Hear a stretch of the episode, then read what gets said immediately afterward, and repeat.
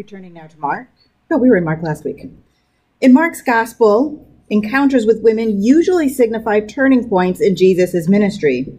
Here, a conversation with a Syrophoenician woman marks the beginning of his mission to the Gentiles. The Holy Gospel according to Mark, the tw- seventh chapter, beginning with the 24th verse. You, Jesus set out and went away to the region of Tyre. He entered a house and did not want anyone to know he was there. Yet he could not escape notice, but a woman whose little daughter had an unclean spirit immediately heard about him, and she came and bowed down at his feet. Now the woman was a Gentile of Syrophoenician origin. She begged him to cast the demon out of her daughter. He said to her, Let the children be fed first, for it is not fair to take the children's food and throw it to the dogs. But she answered him, Sir, even the dogs under the table eat the children's crumbs. Then he said to her, For saying that, you may go. The demon has left your daughter. So she went home, found the child lying on the bed, and the demon was gone. Then he returned from the region of Tyre and went by way of Sidon to towards the Sea of Galilee in the region of the Decapolis. They brought him to a deaf man who had an impediment in his speech, and they begged him to lay his hands on him. He took him aside in private, away from the crowd, and put his fingers into his ears, and he spat and touched his tongue. Then looking up to heaven, he sighed and said to him, Ephphatha, that is, be opened. And immediately his ears were opened, his tongue was released, and he spoke plainly. Then Jesus ordered them to tell no one. But the more he ordered them, the more zealously they proclaimed it. They were astounded beyond measure, saying, He has done everything well.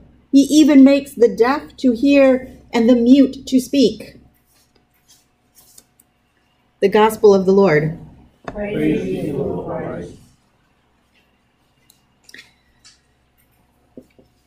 So, following Jesus' admonitions against placing traditions over God and the commandments of God that we read last week, Jesus sets out again and begins his mission to the Gentiles, though that wasn't actually his intention.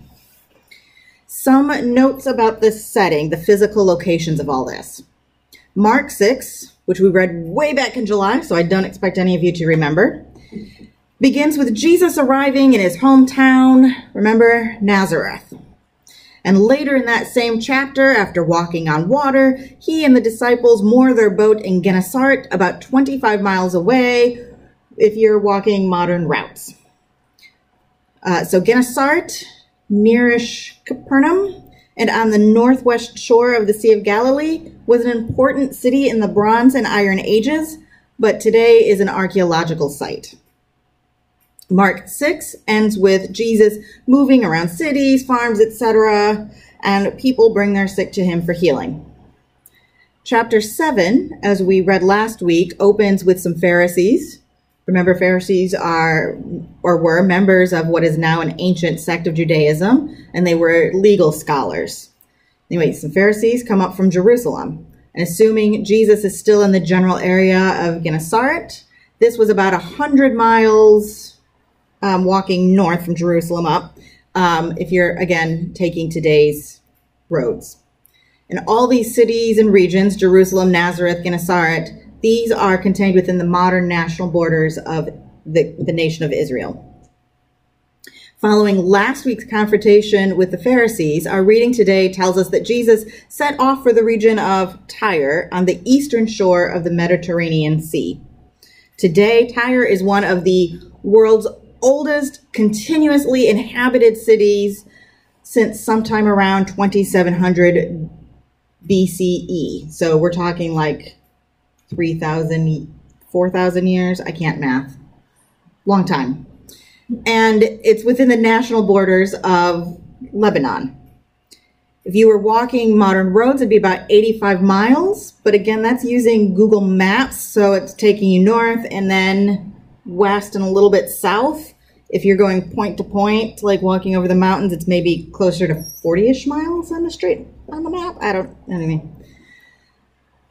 Anyway, in today's reading, Jesus then leaves Tyre and returns to the area of the Sea of Galilee in the region of the Decapolis, or ten, Decapolis is 10 cities, by way of Sidon, which is actually a detour of about 30 miles north along that Mediterranean Sea shore. The Decapolis region Jesus returns to were 10 cities on the eastern edge of the Roman Empire, and most of these cities are located in what is today the country of Jordan. Now, for those of you who, like me, are more visual or spatial in your geographic placements, much of what I've said probably doesn't make a lot of sense if you can't picture it. That's okay. The point of sharing all of that is to remind us that the stories we read in the Bible aren't fairy tales, even though they took place a long time ago in a land far, far away. They are stories of real people in real places. And many of these places continue to be the settings for the stories of real people today, many of whom are the descendants of the people we read about in the Bible. Think about the stories your parents and grandparents told you about their parents and grandparents. The stories you tell your kids and your grandkids about your ancestors and what might be some of the stories that your descendants will someday tell about you. Our stories are shaped by the times and places in which we live, and so too are the stories of the people in our scripture shaped by the times and places in which they lived. If you, unlike me, could follow the mental mapping of what I said a moment ago, you now might be wondering why Jesus headed to the Decapolis region from Tyre by way of Sidon, because that's not close. It'd be like us traveling to Philadelphia, traveling from here to Philadelphia by way of Williamsport. You're starting off heading in all the wrong directions. But that was not the point. Mark's writer put today's otherwise unrelated stories in geographically distant places next to each other for a reason. But we're not going to explore that reason or reasoning or potential reasoning today. Because in all of this wandering, Jesus spent some time in Tyre. And this is a, at the time, a Gentile area on the coast of the Mediterranean Sea, a relatively short boat ride away from the island of Cyprus, where the predominant language was and continues to be Greek. And remember, Jesus is going to be more Aramaic and Hebrew speaking. So while he's here, he encounters a woman identified as Syrophoenician, meaning she was from the Phoenicia region near Roman occupied Syria. Phoenicia itself is another one of those ancient places and lost civilization kind of things. Um, where it was is now largely a part of Lebanon. Um, it is gone, but not forgotten, because they are remembered in the stories that we pass from generation to generation. And one such story is of this woman approaching Jesus because she has heard about him, his teachings, his healings, and she believes, she knows that he can help her that he can help her daughter who is suffering. And initially, Jesus is not the welcoming, gracious, and compassionate one that we have come to know. The one who on the hillside, when he was trying to get away and rest, took compassion on the crowds and sat and taught among them before feeding them. Instead, this Jesus dismisses her, and rather rudely too reinforcing ethnic boundaries and degrading the vulnerable woman that is before him asking for help.